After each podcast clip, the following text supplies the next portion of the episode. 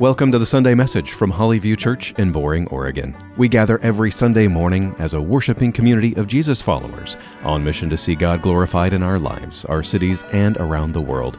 At Hollyview, the Bible serves as our foundation and guide for both life and ministry. It tells the story of God and the story of us. We believe the better we know the themes and flow of the biblical story, the better we will be able to find our little place in God's grand storyline. Thank you for joining us. And now here's this week's message from Hollyview Church. We continue our study in the book of Psalms this week, going back to the beginning. We're in Psalm chapter 1 as Pastor Joel brings his message, The Song of the Blessed Man. I want to welcome you here uh, this morning uh, as well.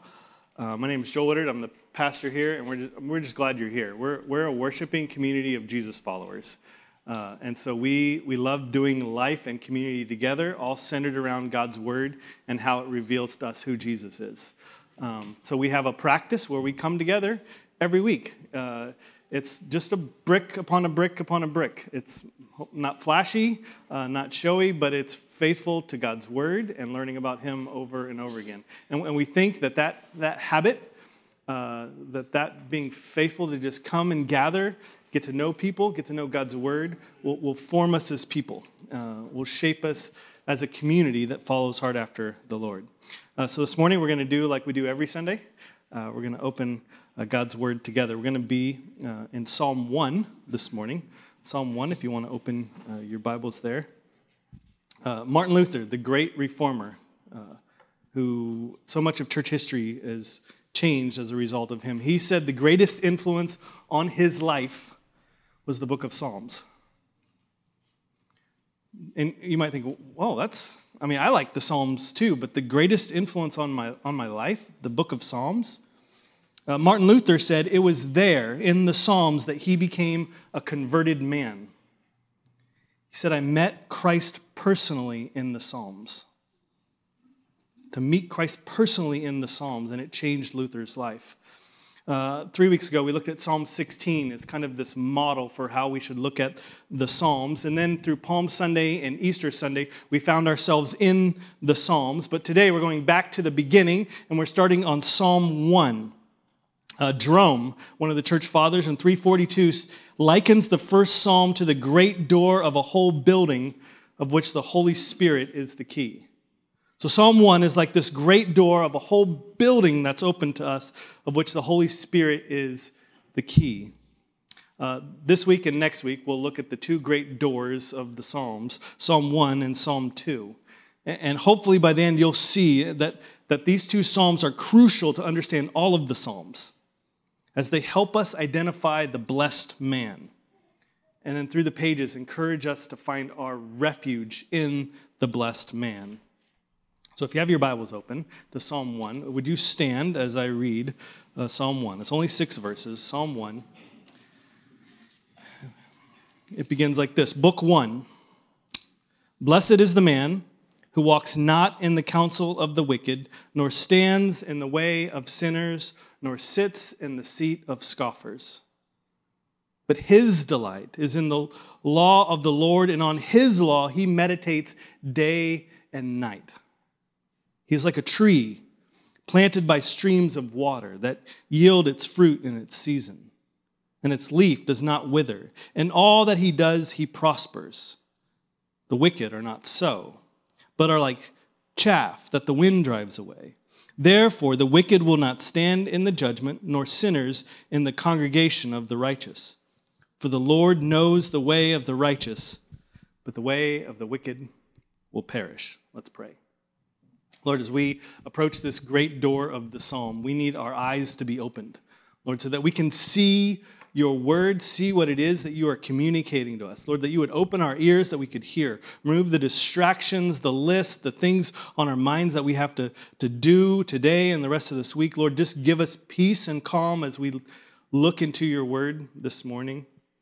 And as we spend time there, as we spend time in the Psalms, Lord, would the Holy Spirit soften our hearts so, so that our emotions and our affections are changed towards you and not of the things of this world. Lord, that we would leave here knowing you a little more, loving you a little more. Lord, strengthened and encouraged in your word. So, Lord, may the, uh, the meditations of our hearts and the words of my mouth be pleasing to you. In Jesus' name we pray. Amen. Go ahead and have, have a seat. Uh, before we actually get to Psalm 1 uh, today, I want to tell you a story that I think will help you understand what's actually happening in Psalm uh, 1. It's about four or five years ago. I took two of my kids, uh, Abigail and Elijah, and we visited my parents down in South Carolina. Uh, it was before I came uh, here to be the pastor, and we had a little bit of a time, so I t- took a couple trips down there to visit my folks.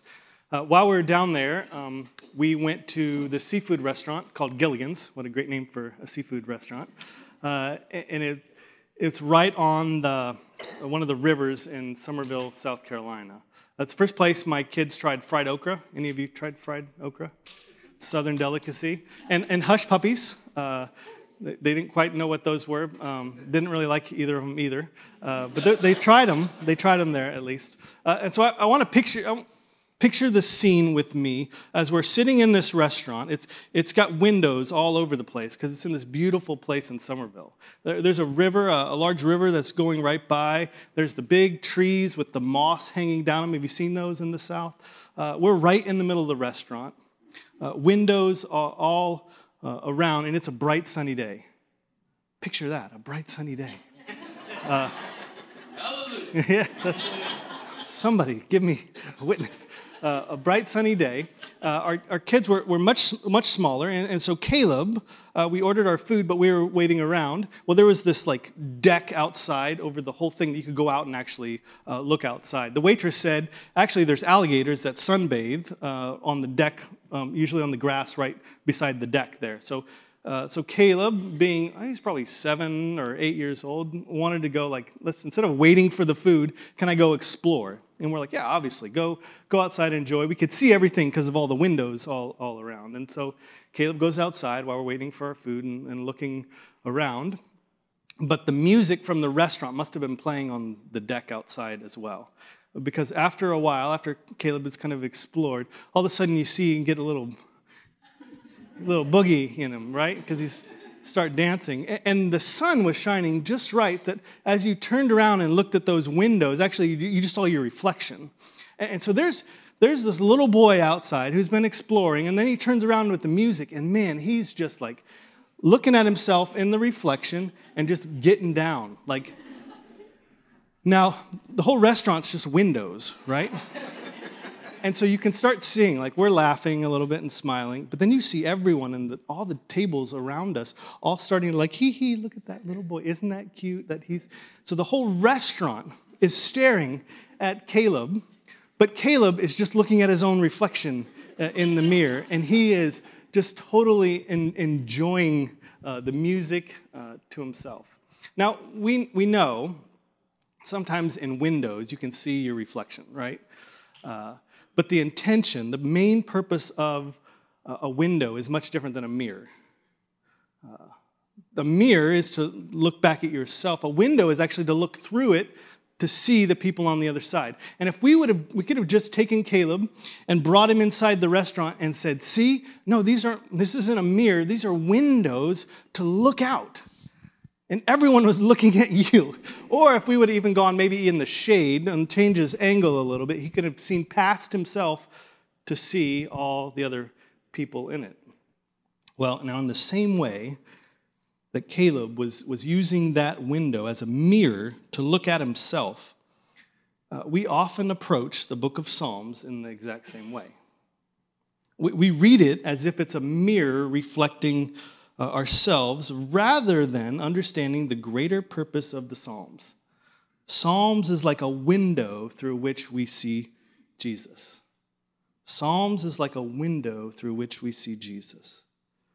And, and maybe, and first, like just first thing, you're, you're thinking just like Caleb, yeah, but I can see my reflection in the mirror. Like I can see it. It's just reflecting me. And you read Psalms and you go, it sounds a lot like me. I apply it to me. Uh, even Psalm 1 that we just read, you're thinking, well, I want to be blessed. So what do I need to do to be blessed? What do I need to do to be this blessed man? And we look at the Psalms as if it's a, a mirror. Well, this brings us back to Psalm 1 today. And rather than approaching it as a mirror, I actually want to show you who's on the other side of the window. I, hopefully, I want to come at this with a little bit different perspective so that you can look past yourself and see these images on the other side. And then after that, then we can say, well, where am I at in this?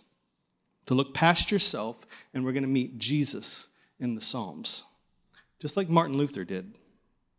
So in Psalm 1, as we go through it, just six verses, I want to show you three sets of people that you can see through the window of Psalm 1. Three sets of people. We'll see a blessed man, we'll see uh, the wicked, and we'll see a congregation of the righteous.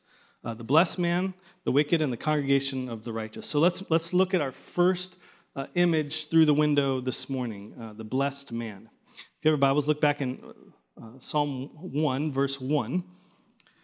We'll just read Psalm 1 and 2. It says, Blessed is the man who walks not in the counsel of the wicked, nor stands in the way of sinners, nor sits in the seat of scoffers.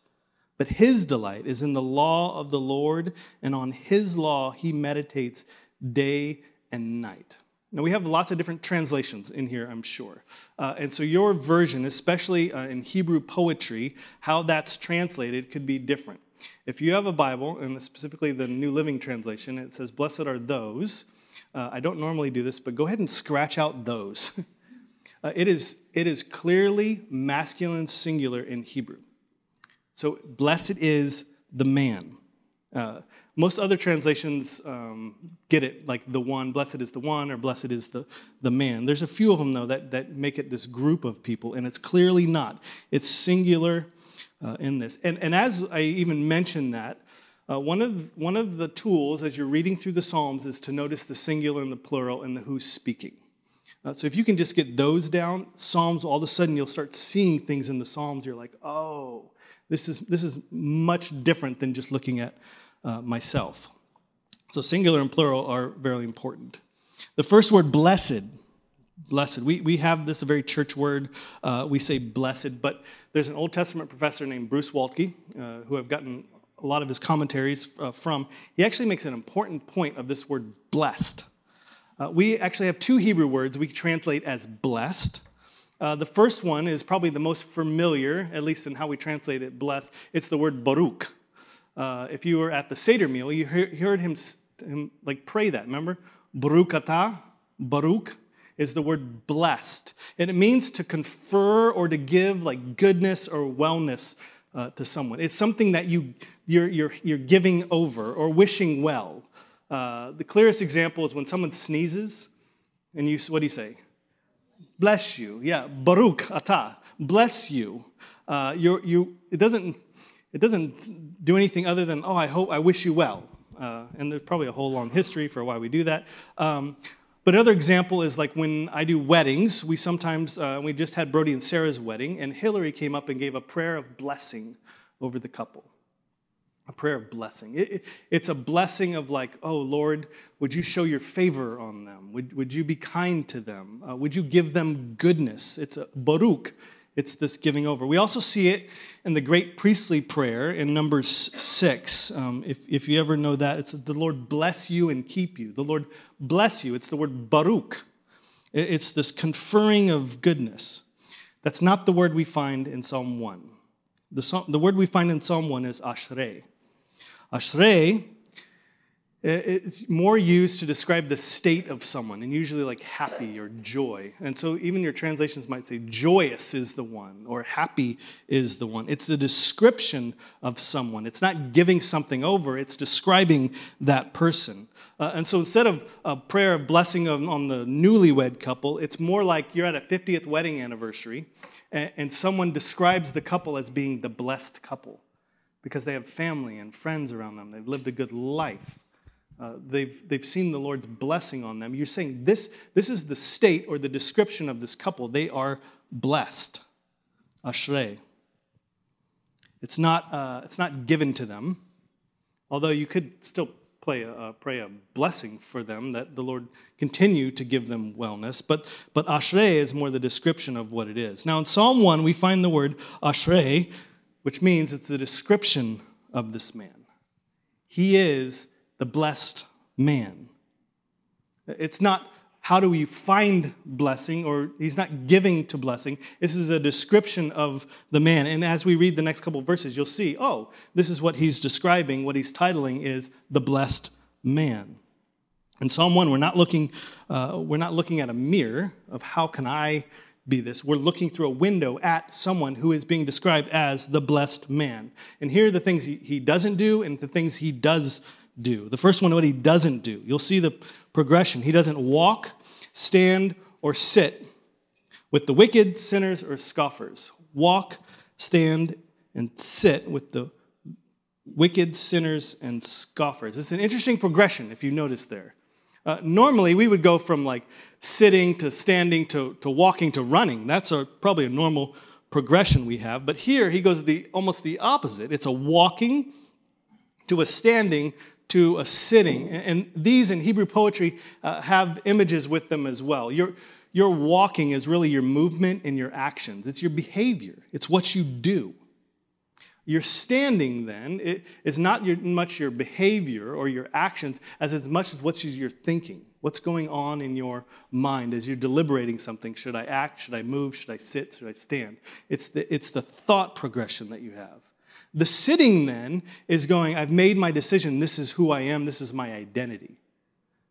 So those three, given in Hebrew parallelism, it's not just two lines, it's three lines to emphasize the point.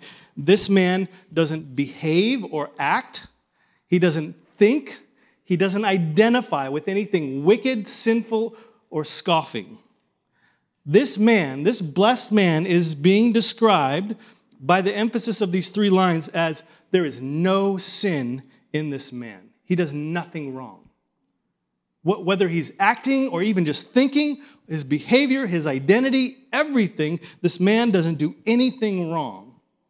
And we actually know this progression very well because this is a progression of, uh, that we often fall to, except for the opposite side. It's the progression of sin in all of us.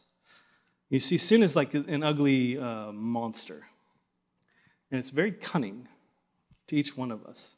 It, it actually doesn't mind being hated at first. Uh, it, it's fine if, if you despise sin at first, as long as you see it and you tolerate it. And it's seen over and over and over again. And because, until that sin becomes so familiar, we just simply endure it. And then after time, it may even move us on to, to pity. And then finally, we embrace it not so the blessed man. Uh, the, the, the blessed man does nothing wrong. So, even in the first two verses, I, I think if we're looking through the window, we're looking at the description of this blessed man, and we realize we are not that blessed man. Unless you are, unless you are perfect here this morning, you fall short of the glory or the perfection of this blessed man, the, the one who does nothing wrong. And in fact, if you're thinking, well, I could be close to that, let's, let's go on the other side of what he does do. He, he does, he doesn't do anything wrong, and everything he does is right, and his words are from the Lord. Everything he says is from the, the Lord.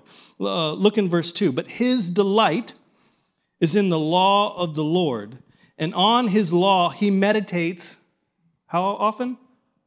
Day and night. Day and night. He, he delights, he finds his joy in the law of the Lord. Now, that, and underneath that, we're going to do a couple more Hebrew words today. Underneath that word law is the word Torah.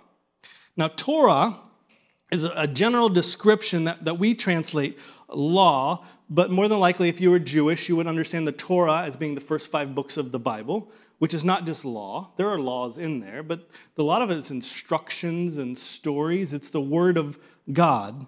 So, this idea of Torah, uh, it's, it's more than just the laws of the Lord, it's the instructions of the Lord, it's the Word of the Lord. And his delight, his joy, this blessed man, is in the instructions and the words of the Lord, and he meditates on it day and night. Now, that's not sometimes during the day and sometimes at night. It, that's a thing called a merism, where it gives the two extremes to say he does everything in between. So if you lose your keys and you tell your wife, I look for them high and low, uh, you're, you're saying, I look for them everywhere, not just high and low, because she could be like, Well, did you look in the middle? I did look in the middle. I looked high and low. This, this blessed man meditates on the words of God all the time, day and night. Now, meditate. Uh, when we think of the word meditate, there might be an image that you have in your mind of like a, a Middle Eastern guy who's just sitting on the ground and going hum, hum, hum with his fingers in the ground. That's not the biblical idea of meditate. So I'm gonna, I want to teach you another Hebrew word, uh, and this one hopefully. Um, hopefully, if you've been around a while or you've been around me a while, you know this word already, but I want to teach it to everybody. The word for meditate is the Hebrew word hagah. Hagah. Can you say that word? Hagah. Hagah.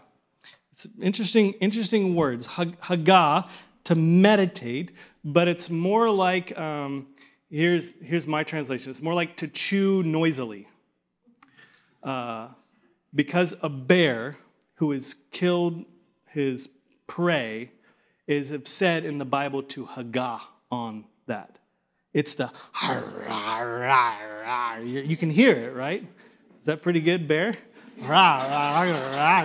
he's chewing and he's chewing noisily, right? It's not like, oh, excuse me. It's this is a bear. I'm chewing on this over and over. It's also said uh, of a pigeon that's in its nest, and you can hear it. If you can even picture New York City, you probably hear the pigeons and they're cooing, right? Whoo, whoo, or I don't know. right? How you do it, Weston? I don't know. Whatever. He's there. The pigeon is hagaing. It's making noise. It means to utter, to speak, to recite. It's almost like this, uh, this, this noise that's in the room, the, the, the hagaying. And here's another image. If you've ever seen uh, Jews on the Western Wall, you know, they've got their little uh, cap on and they've got their scroll in front of them and maybe some tassels. And what are they doing in front of the, the, the wall? They're back and forth, right? Have you seen this? Nod your head if you've seen this. Okay, now go back and forth. Now, what? It, now it's not just silent, right? That you hear this mumbling, this like small roar going on as they're meditating on God's word. Blessed is the man who walks not in the counsel of the wicked, nor stands in the way of sinners, or sits in the seat of scoffers, but his delight is in the law of the Lord, and on his law he will meditate day and night. Blessed is the man who, over and over, as they're chewing and thinking about it, they're hagaying on the word of God. So, if you've been in Bible study around here for a while, you understand that, uh, that we chew on the word of God over and over. Well, this, this blessed man, he is hagaying on the words of God day and night all the time. We get the similar idea at the beginning of the prophetic books in the Old Testament, actually Joshua. Uh, in Joshua 1 8, Joshua is given this command. He said, This book of the law, the Torah, shall not depart from your mouth. Don't let it depart from your mouth. Continue speaking it, right? But you shall hagah, meditate on it. When? Day and night hagah on it, chew on it day and night, meditating on God's word every time you open your mouth. How you doing with that? Uh, when you get the bill that you weren't expecting, do you hagah on God's word? When you're walking down your hallway in the middle of the night and you stub your toe, is this what comes out of you? Is that God's word? How about the fight with your spouse or your siblings?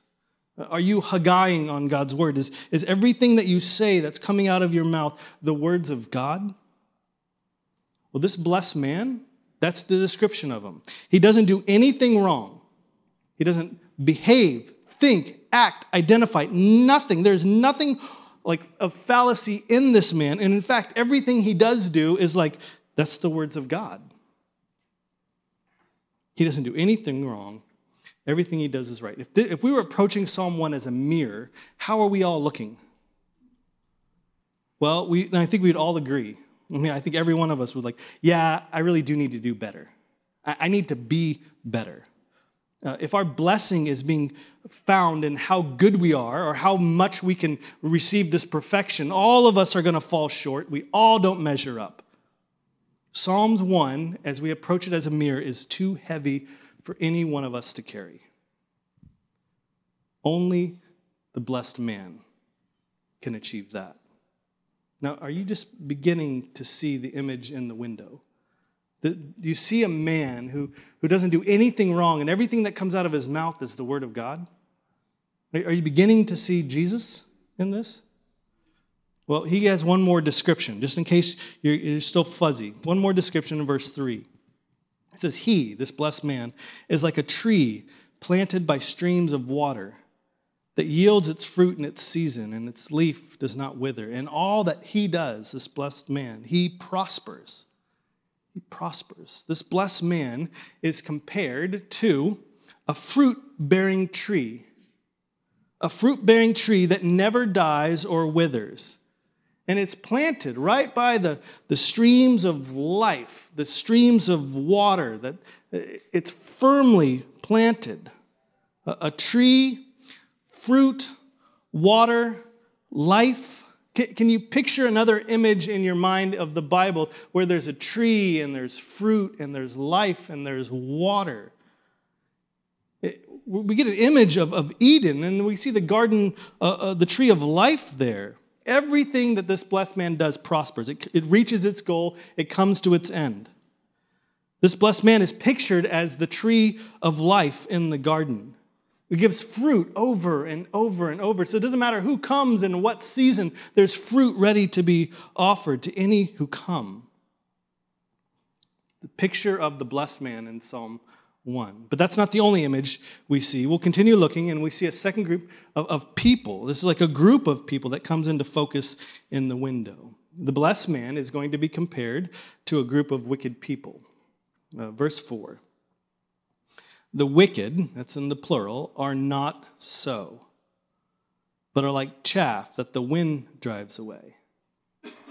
As we see, uh, Beyond even this blessed man, um, maybe to the other side of the window, even we see this group of wicked, uh, the sinners, the, the scoffers. We see one man in opposition to a whole group of people who are exactly opposite of what this blessed man is. They are like chaff that the wind blows away. Now, chaff. We talked about it in Rooted Connections. And if you're interested in, in, learning just a little more and just chewing on things a little more, hagaying a little more, uh, 9.30 on Sunday mornings, we do like, uh, we call Rooted Connections, where we look at the scripture beforehand and start chewing on it uh, even before we get here. Uh, and so even this morning, we talked about what chaff is. Uh, chaff is this outer uh, layer of like the seed of wheat that once, the, once it's mature, it f- goes away and it's good for nothing. It ends up being like like decomposes in, in dust. It's, it's, it's for nothing. It's good for nothing by the end. You, you can't use it for anything. Uh, so, this comparison to the tree of life to this chaff that the wind uh, blows away, you, you, compare those two and you see the, just the sharp contrast. One, one has fruit for life that he can offer to other people, the chaff doesn't have anything. Uh, the chaff is not good for anything. Uh, it's just free floating. It has no future, no purpose, no security. All it's done is driven away and it's no more. What a, what a scary prospect to be chaff. But, but the wicked are described as just that. We see this group of wicked in the window that are opposite of this one blessed man, and they have no future, no hope. They have nothing to give anyone else. Well, the last two verses, we see a, a, the, our last set of people that come into focus in the window. We see this congregation of the righteous, our community of the righteous. So we have the blessed man, we have the group of wicked, now we have the congregation or community of the righteous. Uh, verse 5 says, Therefore, the wicked will not stand in the judgment, nor sinners in the congregation of the righteous. For the Lord knows the way of the righteous, but the way of the wicked will perish. As you begin to see through this, this window, and you see this blessed man, this description of him, and opposite of that window, you see this group of wicked who are doing exactly opposite of this blessed man. But if you can see beyond the blessed man, you see this group of righteous people uh, behind him, and you're like, where did they come from, and how did they get there? That's the question we want to, like, how do we become part of that group of people.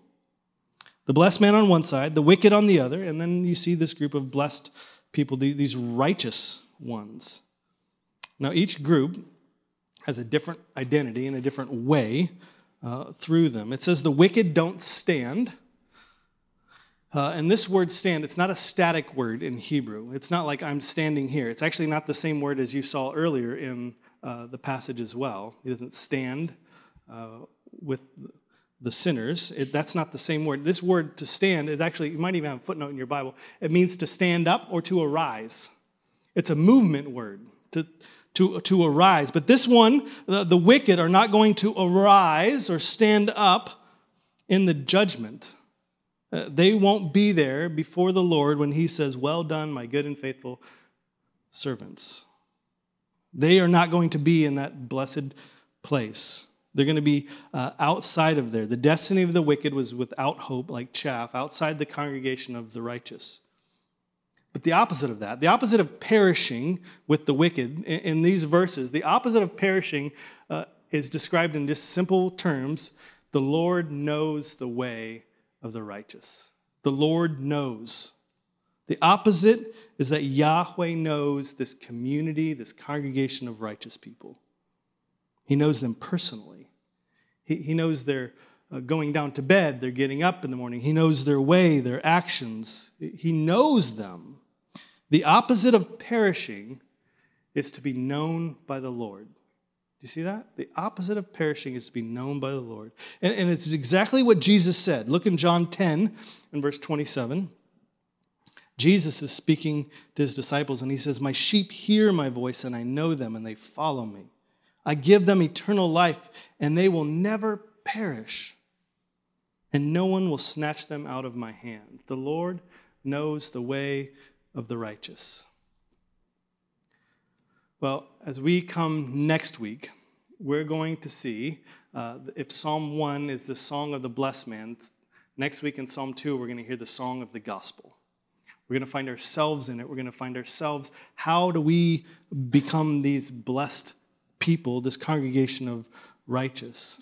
And we'll see it's all about a relationship with the Lord. If the good shepherd knows you, you're among the righteous ones. The righteous ones, then, even in Psalm 1, we see them, it's almost like they're the ones that come to the tree of life and take of its fruit. They, find their refuge under that tree to be known by the Lord. Next week we'll see the song of song of the gospel come back. This whole these two gates of the Psalms. You'll see all the themes, all the flows of the whole Psalter in these two verses, and it gives you the key, the key to understand them all. And next week, we'll answer the question well, how do I know if I'm among the, the group of uh, the wicked or am I in the group of the, the righteous? I, we all know we have done things wrong. We've fallen short of the perfection and glory of God. So, how do I get, become among the group of the, the, the righteous? So, I don't want to leave you there. So, if you're there and you're like, yes, I want to know, I don't want to, like, we'll just come back next week and hope you don't die. Uh,